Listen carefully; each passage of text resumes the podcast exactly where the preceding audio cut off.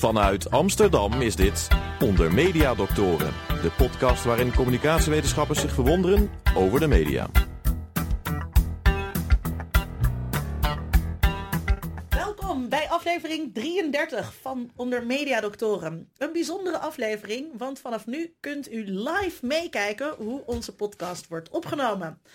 Dat roept meteen de vraag op of we dan nog wel een podcast zijn. Zijn we nu eigenlijk een televisietalkshow? Of doen we gewoon aan beeldradio? Over die vervagende grenzen gaan we het vandaag hebben. Ik doe dat met mijn vaste mediadokter, Dr. Vincent Kronen. Hoi. En internetjournalist Erwin Blom. Welkom.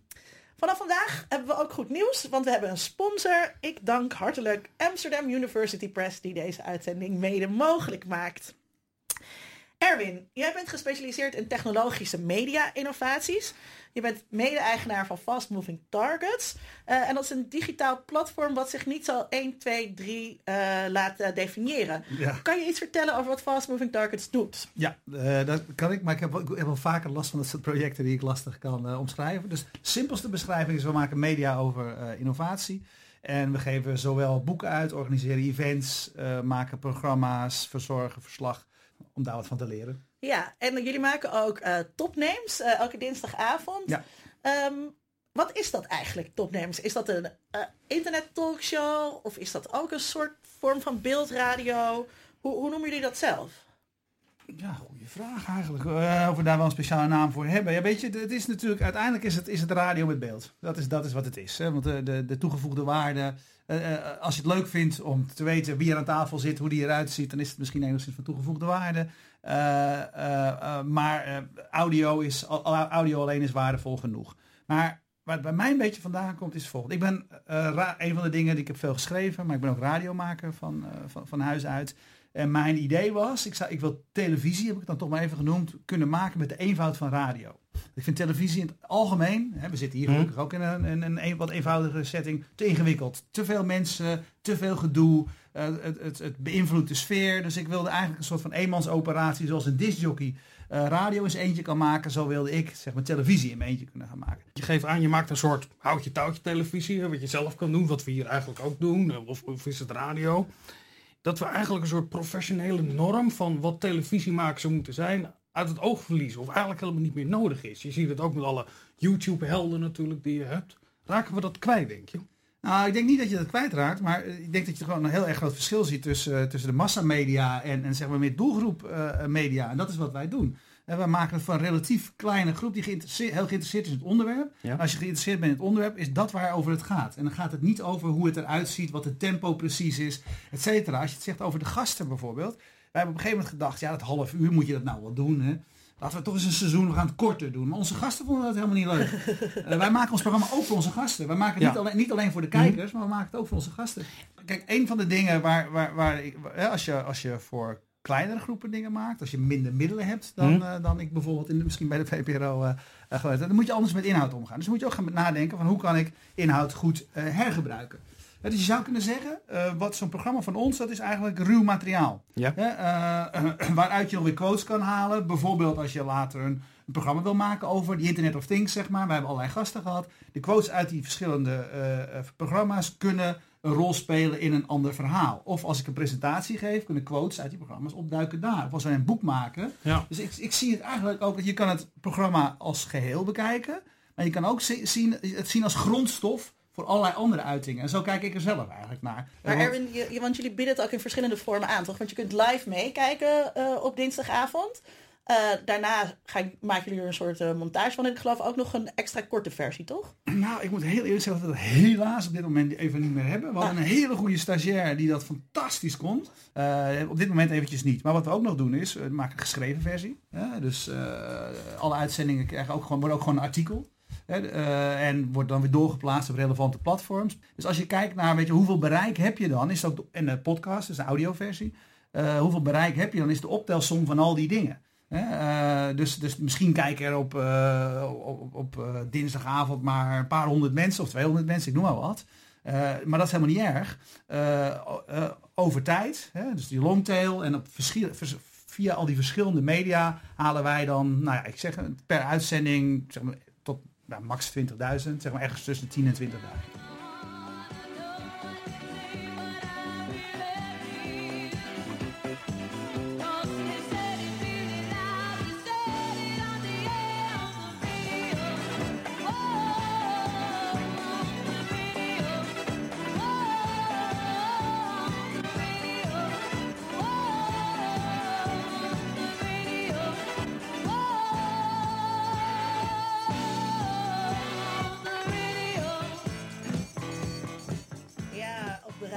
maar we zijn eigenlijk op televisie. Uh, wij maken onder mediadoctoren uh, al sinds 2010 als een podcast. Uh, en ieder jaar lees ik dat dit het jaar gaat worden dat de podcast echt gaat doorbreken. Vincent, wat is een podcast eigenlijk? Nou ja, in eerste instantie was het natuurlijk iets dat onder het technologisch mogelijk werd om mp3'tjes te maken die we makkelijk konden distribueren, dat je audiobestanden kon downloaden. En, maar dat zie je eigenlijk bij elk mediumtype, dat het ooit een technologische vorm heeft en daarna een, een, een grotere eigenheid krijgt. En waar het volgens mij heel erg uh, om, om, om, gaat, waardoor er steeds aangekondigd wordt, dit wordt het tijdperk van, van podcast, is omdat audio een heel erg speciaal medium is. Waarin je heel veel dingen kan doen, zoals, zoals al werd gezegd, voor eigenlijk heel weinig geld. Dus je kan een hele grote beleving of een heel mooi narratief maken. Eigenlijk waarin mensen uh, op allerlei momenten van de dag naar kunnen luisteren. En wat je nu ziet is dat er voorbeelden zijn. Serial wordt vaak genoemd. Dat er weer een hele nieuwe vorm van, van audio maken wordt. Wat zich helemaal kan onttrekken aan de gehaastheid van van, van, van het broadcast radio, zou je het moeten noemen. Want je zei net, uh, uh, steeds bij de introductie van een nieuw medium, uh, moet zo'n medium eigenlijk, dan is er eerst al een technologische vorm en vervolgens moet het ook inhoudelijk Precies. zijn vorm vinden. Kan je daar een voorbeeld van geven van een ander medium? Ja, nou, er wordt ooit door mijn collega William Uricchio is ooit gezegd dat film eigenlijk een soort restproduct is in het nadenken van het maken van televisie. Want televisie is inderdaad het hoogste en beste medium, omdat je live en direct en visueel, audio, alles bij elkaar. En op zoek daarnaar was het eigenlijk, het halffabrikaat was film. En uh, dus wat gebeurde, helemaal aan het begin van de film, dan ging je smiddags op straat, dan kwam jij langslopen, ging dat filmen, werd het snel ontwikkeld. En dan mag jij daarna jezelf in de kermisattractie, mag je jezelf terugzien. Het scheelt niet heel veel van als je nu in een rondvaartboot gaat zitten, mm -hmm. dat je jezelf weer terugziet. Dus er werd heel erg gezocht eigenlijk naar die bijna semi-live ervaring. Later werd gezien dat je eigenlijk met dat film eigenlijk zelf tot een soort kunst kon komen. Maar dat kwam echt vele malen, uh, vele jaren later kwam dat. En zou je nou zeggen dat het hier een nieuw genre betreft? Nee, ik denk niet dat het een nieuw genre is. Ik denk wel dat uh, bijvoorbeeld de hoorspelen van vroeger heel erg wat wij nu een podcastachtige kwaliteit hebben. Dat ook in een bepaalde ritme werd uitgezonden, op een bepaald moment van de dag. Maar een heel belangrijk verschil is, is dat wij op dit moment is het 25 januari. En als wij een podcast maken, willen we toch dat het enige, nou eeuwigheidswaarde zal het niet hebben, maar we willen niet dat het alleen maar relevant is op 25 januari. Als je dat vergelijkt bijvoorbeeld met Radio 1 of Radio 2, die zitten heel erg in het moment zelf. En die hebben dan wel eens een keer dat ze dingen uh, als podcast verspreiden. Maar je ziet aan het type radioprogramma dat uh, bijvoorbeeld OVT is veel relevanter als podcast mm -hmm. dan dat je dat het Radio 1 journaal uh, uh, dat drie dagen later is. Ja. Erwin, denk jij dat het een nieuw medium is? nee, dat, dat denk ik niet. Even terug te kijken hoe het nou gegaan is. Hè? Want wat je zei, in eerste instantie hadden we natuurlijk een hele beperkte bandbreedte. Uh, dus bewegend beeld kon al niet eens. Daar was het eerste wat welkom was audio in, in ook nog steeds in lage kwaliteit. Uh, ik herinner me nog de tijd dat er programma's, programma's ja, wat we nu podcast noemen, maar specialistische programma's maakte in 14K4 en een breedband was 28K8. Dat was de kwaliteit Real, player was dat Real player ja, was dat. ja, dat, dat was natuurlijk die tijd. Dus wat je, kijk, wat, er, wat het bijzonder maakt, denk ik, is uh, dat je dat nu eenmaal makkelijker is en ook door de kosten, uh, dat je kan inzoomen op veel meer, uh, veel meer doelgroepen. De beperking van radio is natuurlijk dat je in een stramien zit. Kijk, toen wij als VPRO ja, hadden toch ook te maken, ik werkte voor Radio 3, je hebt toch te maken met de rest van de zender. Dus de zendercoördinator zegt zo'n interview met die artiest mag niet langer dan zo veel duren. Dus wij zagen internet onmiddellijk als de, als het, als de plek van vrijheid. Waar wij als makers in dat, moment zelf dus de lengte konden geven die we wilden. En dat is nu nog steeds de kracht natuurlijk. Je bent niet afhankelijk van het format. En je kunt dus daar ook met verwachtingspatroon spelen. Kijk, mensen zeggen tegen ons wel eens het programma van, van, uh, van topnemers. Ja, dat zou toch gewoon op Nederland, uh, weet ik veel wat moeten. Ik zeg, dat gaat niet werken. Weet je, dat kan gewoon. Dan, dan snap je niet hoe, hoe, hoe, hoe, het, hoe televisie werkt. Want wat wij daar aan doen zijn, dat kunnen wij ook doen bij de gratie van de vrijheid die wij daar voelen. We zijn nu live op televisie. Um, ja, dat is echt zo. Echt. Maar onze vaste luisteraars uh, die gaan dit als pod podcast terugluisteren, uh, gedownload of gestreamd. onze mediastudent Iris Verhulsdonk maakte een interview met mediawetenschapper Karin van S over de waarde van live voor de ervaring van mediagebruik.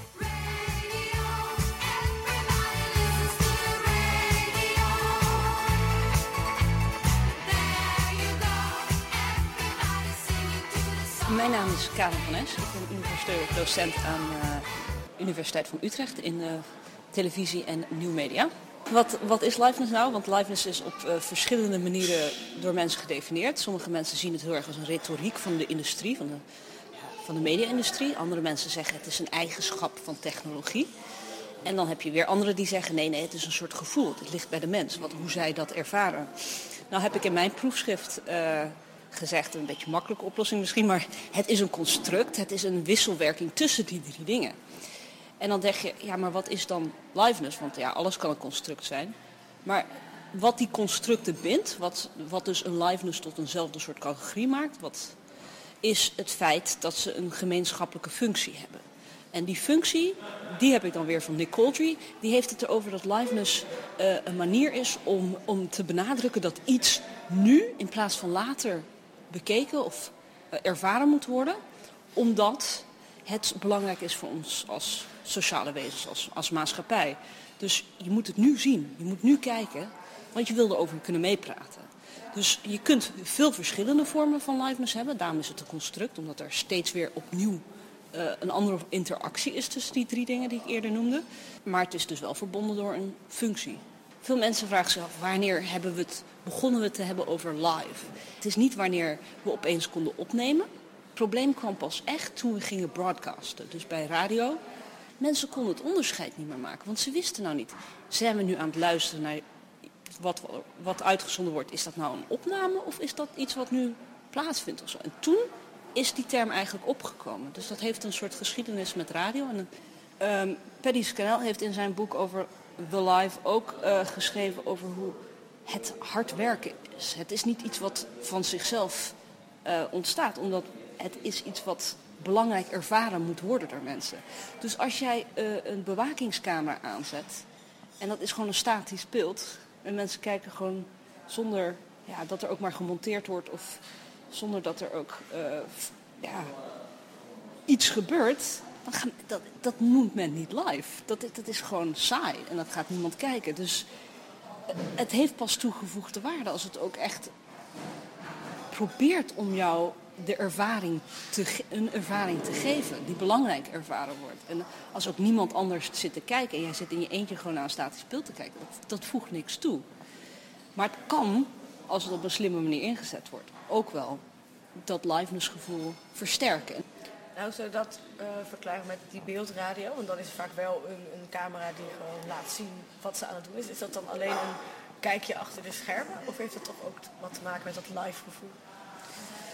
Ik denk dat het een makkelijke manier is om te proberen dat live gevoel misschien te versterken. En jou hè, onderdeel te maken van wat daar gebeurt of zoiets. Maar ik, ik, weet niet of daar überhaupt veel naar gekeken wordt. Maar van mijn eigen case studies over livestreaming uh, programma's werd toch al heel duidelijk dat wat kijkers trekt niet de mensen zijn die een, uh, beeld, een statisch beeld op zichzelf zetten, maar juist de grote evenementen waarin veel een narratief in zit, waarin veel uh, verschillende point of views gegeven worden. Dus dat je echt op die manier ja, een ervaring krijgt dat je erbij bent en betrokken bent. En, ja. En dat, dat doet dat nu niet bij radio, vind ik. Als je kijkt op uh, Radio 538 of zo, dan zie je gewoon een beeld van mannetjes in een studio. En dan denk je, ja, ik weet, ik, ik weet niet of dat wat toevoegt. Nee. Een genre heeft te maken met een contract tussen de industrie en publiek. Dus uh, het is een beetje gek om van een genreverschuiving wat mij betreft te praten wanneer je gewoon een ander medium gebruikt. Kijk, The Sound of Music, dat is een film, is een musical. Als je dat op radio uitzendt, is dat nog altijd een musical. Dus het heeft heel erg te maken met hoe, hoe je dat invult. Dus als jij op beeldradio, met beeldradio iets daadwerkelijk anders gaat doen, dan zou je er bijvoorbeeld een making-of genre van kunnen maken. Omdat je achter de schermen toont en hè, meer inzichten geeft. Maar dan doe je wel iets anders dan wanneer je het gewoon op de radio zou uitzenden of als podcast zou opzetten. Dus het gaat heel erg over hoe de invulling. En dus je moet gewoon goed kijken naar uh, wat zijn de kenmerken van het programma om iets te kunnen zeggen over de genre.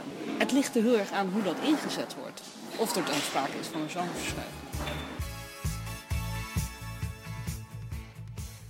Ja, we hoorden Karin van S, mediawetenschapper van de Universiteit Utrecht, over liveness. Ehm, Vincent, hoe zit het met die liveness? Is dat belangrijk? Nou, je, je gaf het al aan, het gaat heel erg over het idee dat je erbij bent. En dat gevoel hebben we, kunnen we steeds beter voor elkaar krijgen. Hè? Ook met sociale media. Vroeger was het een ervaring, werd het in beeld stond er ook bij, live. Eh, we hebben wel eens een podcast gemaakt over liveness en daar hebben we dat ook benoemd. Maar wat ik wat Karin vertelde ook heel interessant vind, is dat het ook iets uitstraalt van hard werken. Van een soort urgentie wat er a- achter zit. Dat je in een maakproces zit, zoals je hier ook kan kijken hoe we dingen maken eh, met elkaar. Ja, en het gaat daarbij dus veel meer om de ervaring, een gevoel wat je mensen geeft, dan om daadwerkelijke technologische eh, aspecten van het live zijn. Dat- Nou ja, dat- maar, maar dat ja. live is natuurlijk, weet je, nu toch, natuurlijk is on-demand en zijn, en is zijn Netflix met zijn series ook heel belangrijk. Maar als je kijkt, wat er natuurlijk toch gebeurd is de afgelopen jaren, daar, daar spelen Twitter en Periscope en audio en alles mee. Ja, dus het, het concept van real-time overal altijd bij kunnen zijn, is een cruciaal ding wat de radio natuurlijk in zichzelf altijd Ja. al wel gehad heeft. Ja. En wat het ook makkelijker maakte door de, door, door de techniek. En wat, wat, wat ik haar hoorde zeggen, maar misschien begreep ik het niet helemaal goed hoor. Eh, eh, ik denk ja, juist vaak dat die camera's helemaal niet zoveel hoeven te laten zien. Het feit dat er, een- er staat nu weer een camera, een of ander beest eh, is, is aan het bevallen. Of in de komende weken ergens in een, in, in een dierentuin in Ja. Nederland. En eh, het, het, het gevoel dat, maar goed, dan is de urgentie misschien het gevoel dat je erbij kan zijn, dat het gebeurt, voldoende. Of, ehm, eh, of, of televisieprogramma's in Duitsland waarin je een, eh, eh, eh, in een trein zit en door het landschap reist. Ja, weet je, ik denk dat juist heel veel waardevolle beelden zijn waarvan je zegt dat is geen televisie. En dat vind ik er namelijk eigenlijk, ik vind het dan boeiend worden. En wanneer, wanneer, is het niet de vorm die we hiervoor hadden? Meekijken met gamers. Dat is natuurlijk een vorm die, we- die, die nooit gewoon op televisie, althans urenlang meekijken met gamers, moet ik erbij zeggen. Dat is zo'n vorm. Of eh, ik heb wel zitten kijken naar iemand die zat een uur lang zijn synthesizer te repareren. Maar hij vertelde er wel bij. Ja, dat is geen televisie die je ooit zou uitzenden. Maar ik vind het fascinerend eh, en leuk om naar te kijken. Ehm, we hoorden het net al even genoemd worden. We hebben veel gewone radioprogramma's. Kan je tegenwoordig meekijken. Ja, ik heb vandaag een heel stuk Radio 1 eh, zitten kijken. En dan Ja. doe je eigenlijk niks meer dan dat. Je zit te kijken naar hoe radio wordt opgenomen. Voegt dat nou eigenlijk nog wat toe? Eh, kijk, als je het zo insteekt dat je publiek erbij betrekt, hè, dan, dan kan het heel waardevol zijn, vind ik het mooi. Maar wat je vaak juist ziet gebeuren is dat, dat je eigenlijk juist buitengesloten wordt. Want eh, je, ziet een, je hoort iemand presenteren, dan ben je er eventjes bij en dan gaat er, wordt er een plaat opgezet. Dan hoor je, de microfoons zijn dan logischerwijze dicht. En er zijn mensen met elkaar aan het praten, ze zijn dingen aan het doen. Je weet Mhm. niet wat ze aan het doen zijn. En zo herinner ik mij een uitzending van eh, de Song van het Jaar van de VPRO van 3 voor 12. Daar zag ik heel duidelijk dat sp- spanningsveld eigenlijk ontstaan. Het is, het, het, het- je, ze waren een avond met publiek aan het organiseren, hier, hier ergens in Amsterdam. Het was tegelijkertijd een radioprogramma. Er werd ook nog gefilmd om er een televisie-item van te maken. Eh, en ik zat dus thuis zeg maar, op, de, op de bank te kijken. Als je in de zaal was, kon je eigenlijk niet goed volgen wat het radioprogramma aan het doen was. Dus Ja. was je geen onderdeel van het radioprogramma. Als je thuis zat, om diezelfde reden, omdat je allerlei mensen met elkaar in gesprek zag waar je geen onderdeel was, was je er ook niet bij. Daar had ik echt het gevoel van, ja, je moet er heel erg mee uitkijken. Want nu ben je volgens mij voor alle publieken eigenlijk niks goeds aan doen. Radio was eigenlijk altijd, altijd al een, een vrij interactief medium. Je kon inbellen voor een prijsvraag, de groetjes doen. Ik geloof dat jij ook nog nu de groetjes wilde doen. Ja, nou ja, voor een briefkaart op de eerste rang eh, was volgens mij. Dus ik vind wel dat mensen ons briefkaarten mogen sturen. Dat, dat mag ze ook. En ze mogen ook twitteren en dan lezen, lezen we dat eh, eh, daarna. Die interactiviteit is bij jullie ook heel belangrijk, eh, zei je bij, bij Topnames. Ja. Hoe stimuleren jullie dat of waarom is dat zo belangrijk? Nou, hoe stimuleren we het? Simpelweg door aan het begin van, eh, van een uitzending, tijdens een uitzending tegen de mensen te zeggen, stel je vragen met hashtag, et cetera. Maar de belangrijkste stimulatie is natuurlijk dat wij er veel gebruik van maken. Kijk, als je, eh, wat je veel ziet gebeuren is, veel oproep tot interactie. En als je dan één vraag eruit ligt en dus de kans heel klein is dat er wat mee gebeurt, ja, dan, is, dan, dan neemt denk ik eh, het enthousiasme af om dat te doen. Dus het allerbelangrijkste is gewoon dat goed monitoren en een, een integraal onderdeel van, eh, van de uitzending laten zijn. Zit die interactiviteit eigenlijk ook nog bij die beeldradio, zoals we dat op Radio 1 en Radio 538 eh, zien? Nou ja, maar zo kan ik me voorstellen, met name op muziek, muziekradio waar het iets eenvoudiger eh, mee is. Want dan heb je ook een paar minuten waar je andere verhalen kan vertellen of andere informatie kan geven. Wat ze natuurlijk nu, op, als, als er, als er een, een Lowlands televisieuitzending is, ook, ook doen. Maar ja, daar kan je met, met redactie absoluut toegevoegde waarde bieden voor de mensen die daarin geïnteresseerd zijn, denk ik. Weet je? wel? En Ja. dat, is, dat is dan niet belastend. Als je het wil zien, hè, informatie over de artiest, over de release, et cetera, dan is het er. En als je dat, eh, daar niet in geïnteresseerd bent, dan luister je gewoon lekker naar het programma. Dus er is best wel veel mogelijk hoor, denk ik. Maar dan wordt het snel arbeidsintensief. Dus als je het echt heel goed en waardevol wil gaan doen, ja, dan wordt het weer duur. Dus dit, we, we- we blijven voorlopig, ben ik bang, een beetje bij de, de, de eenvoudige, goedkope manier eh, hangen. Maar bij podcast zit dan weer helemaal geen interactiviteit. Nou, je ziet de, de, de eh, Soundcloud-achtige eh, hosting services bieden dan wel weer mogelijkheden om een soort bookmarks te plaatsen en daar weer op te reageren. Maar ik geloof dat dat meer voor de dance scene is om te zeggen dat het echt wel heel erg cool is. Nou, ik vind dat echt wel een... een, een, een, eh, ik heb dat namelijk een paar uitzendingen bij ons ook wel geprobeerd. Wat je wil is, is de uitzending is een half uur. Weet je wel? Dus als je dan natuurlijk kan zeggen, hier praat, ging het onderwerp over dit, dat en Ja. dat. Dan kan je er makkelijk inspringen. Zonder dat het bij YouTube eigenlijk zo onhandig kan. Bij Soundcloud kan dat goed. En dan kan er dus discussie op de tijdlijn ontstaan. Ja.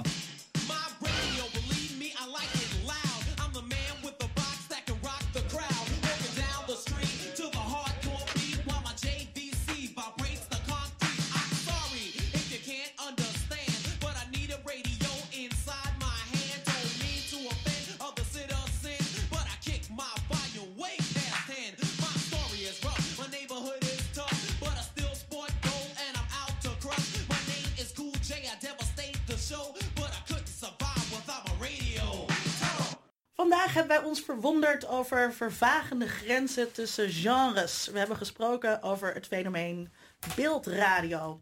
Zijn wij als ondermediadoctoren nou nog wel een podcast, Vincent? We zijn denk ik ook een podcast. Eh, maar niet als je nu zit te kijken. Want dan gaan we allemaal weer dingen mee doen. En dan proberen we de eigenheid van een podcast er weer in te krijgen. En dan proberen we ook nog de eigenheid van YouTube te bereiken. Door hier weer dingen mee te gaan monteren en daar neer te zetten.